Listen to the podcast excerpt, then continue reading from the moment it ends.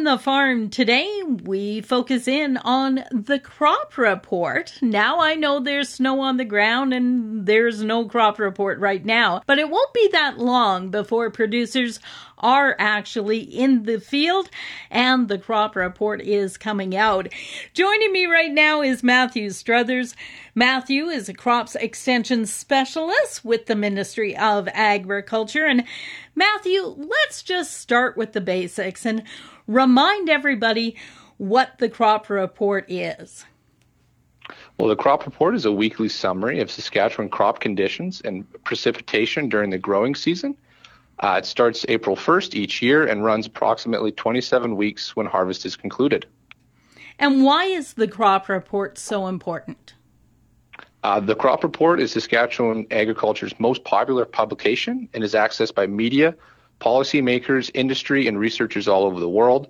The report is not only vital to the province's agricultural industry, but it also allows the general public to inform themselves about the challenges that producers are facing throughout the growing season. Uh, we cover many topics um, in the crop report, ranging from crop related questions to pasture conditions, hay quality, livestock feed supplies. Uh, it always has questions on weekly rainfall, weather conditions, seeding progress, uh, crop development, harvest progress, and uh, soil moisture conditions. Now, if somebody is interested in maybe helping out and volunteering to be a crop reporter, what did they have to do? I strongly uh, encourage anyone interested in contributing local information and learning more about their surrounding area to register as a volunteer.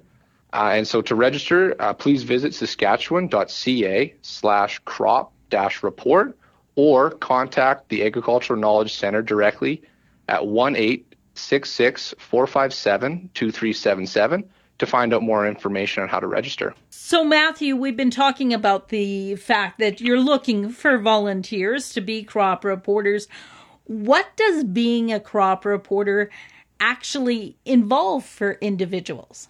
So throughout the week, they'll be, uh, you know, going through their fields or their neighbors' fields or the fields in their RM or crop district, and they'll be recording things that they find.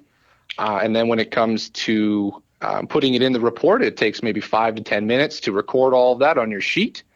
Uh, and then Tuesday morning, uh, you uh, Tuesday morning or Wednesday early in the morning, uh, you call in or you can email it in, uh, or we have an online portal where you submit that week's report, and then it's out of your hands, and then you're on to the next week, filling that information in. And again, as we said, that information is is really key for the industry. It is, yeah, yeah. It uh, it helps researchers, but also farmers. Farmers can find patterns and they can use it from a year to year and help their productivity. As well, uh, we talk about what's happening as far as weeds and insects. So it it gives people an idea, as you said, of what's happening in the area and maybe what's moving in. No doubt about that.